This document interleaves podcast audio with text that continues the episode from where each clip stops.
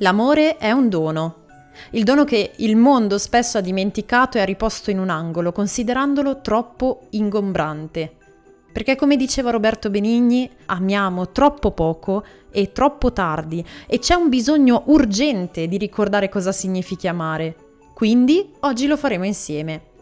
Il vero amore possiede delle qualità che ritroviamo in un passo molto famoso, in Prima Corinzi 13, che tutti quanti conosciamo, ma che bisogna ricordare di tanto in tanto. Quindi fai un dono sia a me che a te. Ascolta questo podcast fino alla fine.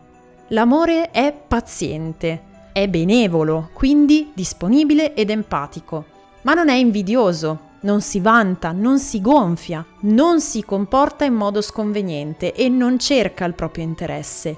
Non si inasprisce. Perché? Perché è paziente, quindi ragiona prima di agire e non addebita il male, non gode dell'ingiustizia, ma gioisce con la verità. E quando ho letto per la prima volta questo passo ho pensato quello che probabilmente starete pensando anche voi, tutto molto bello, ma chi potrà mai amare in questo modo?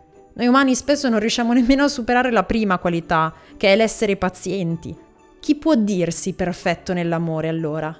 C'è solo un modo per sperimentare e praticare tutto questo e lo leggiamo in Efesini 3.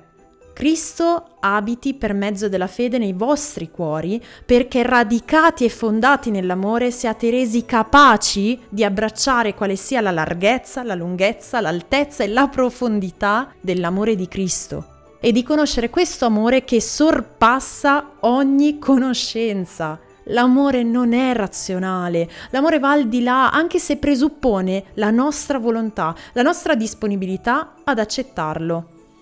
In questo periodo tutti noi stiamo ragionando su cosa poter donare ai nostri cari, cosa riporre sotto i nostri alberi per poter esprimere loro il nostro affetto attraverso un simbolo, come se non fossimo più in grado di sostituire ad un oggetto il nostro affetto più profondo, perché abbiamo perso la capacità di dirlo.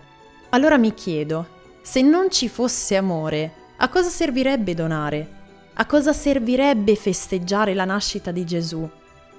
Imparare ad amare come Dio ama noi significa comprendere che spesso non accetteremo le ragioni altrui, ma sapremo rispettarle, attenderemo con pazienza e anche se capiterà di subire delle ingiustizie, sapremo perdonare, perché amare significa donare interamente il proprio cuore all'altro senza porre dei limiti.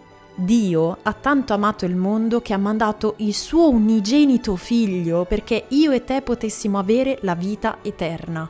Amiamo senza limiti e impariamo da lui. Dio ti benedica e conosci Gesù.